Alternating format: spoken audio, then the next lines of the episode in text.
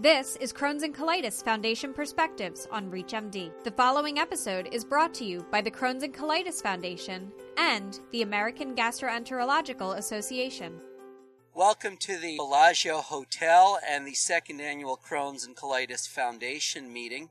My name is Athos Bousvaros. I'm the Associate Director of the IBD Center at Boston Children's Hospital and Professor of Pediatrics at Harvard Medical School. And my name is Andrew Grossman. I am the co-director of the Pediatric Inflammatory Bowel Disease Center at the Children's Hospital of Philadelphia and an associate professor of pediatrics at the Perelman School of Medicine at the University of Pennsylvania. So, Andrew, we had a very exciting pediatric uh, workshop yesterday with outstanding speakers. I'd be curious to know what you think the one or two biggest takeaways for you from the meeting was. I think what we really learned about was the importance first of care stratification, understanding what the factors are that we can utilize to help understand which of our patients are most likely to progress to have more severe disease, which will give us the ability to then uh, recommend more aggressive therapy if that's necessary. But the other take home point was the importance of understanding the use of proactive therapeutic drug monitoring, particularly with the biological therapies. It's an emerging field where there is data that is coming out nearly every month, but I think we learned that optimizing those therapies is critically important if we are to achieve uh, mucosal healing and disease remission. So, when you talk about risk stratification or care stratification, and let's just take it to the patient, if you have a, a patient with, say, newly diagnosed Crohn's disease, what factors might you use to help determine whether that patient is at high risk for complications? Right and if they need early use of a biologic, for example. Well, one of the things that's a little complicated in some of the past pediatric studies is that young age in and of itself was a factor. But I think within the pediatric age group, we're looking at patients who have small bowel disease, who have perianal disease. And what we learned yesterday is there may be an emerging role for looking at certain serologic markers to determine those who may be at higher risk. Although I think understanding that in pediatrics is a few steps away. Yeah. So I agree with you. I have not been routinely utilizing serologies in my clinical practice, but based on the data presented yesterday regarding serologies that's now been validated in the risk study, I may be thinking about utilizing serologies and possibly even nod to genotyping to help risk stratify my patients. Otherwise, I'm left with clinical things like exactly very right. severe disease or growth failure, for example. And, and, I think those are really good points. So, all those clinical factors are important. When we originally learned about these serologic markers or NOD2, it was thought that they would help us with diagnosis. But what I think we're learning now is in the importance might be in those we've already diagnosed, thinking about risk stratification. Great. And moving on to therapeutic drug monitoring, you gave a wonderful talk yesterday on that.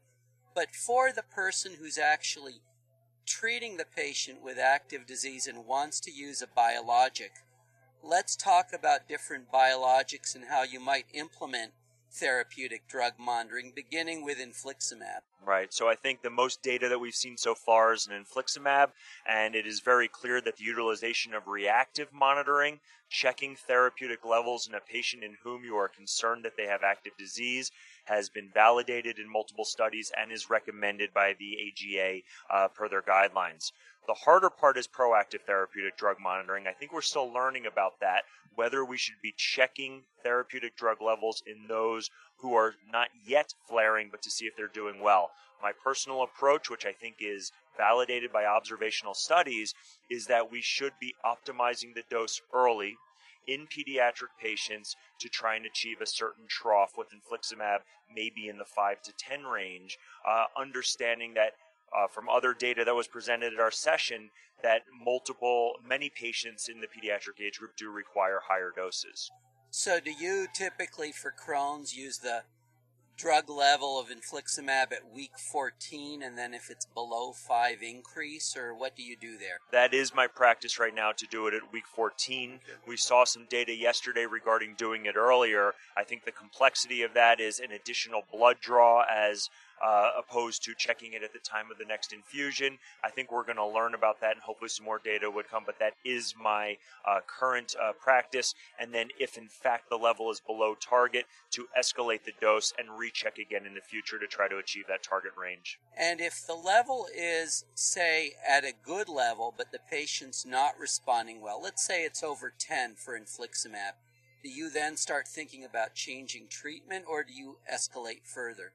I think at that point it's important to really look at the entire picture. And one of the major points is we're not just looking at drug levels, we're looking at how the patient is doing clinically as well.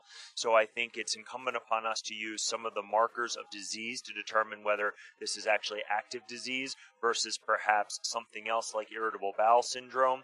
If in fact I have higher levels and have confirmed active disease, uh, then my thought would be to consider whether it's mechanistic failure and whether this is a patient who needs to maybe be on combination therapy or a different biologic. There are some caveats to that, including with perianal disease. We've seen data in adults and now pediatrics that perhaps you do need higher levels than 10 in order to achieve uh, your remission. Great. And for my last question, tell me how you use therapeutic drug monitoring with other biologics. I think that's a little more complicated. We don't have as much data regarding that.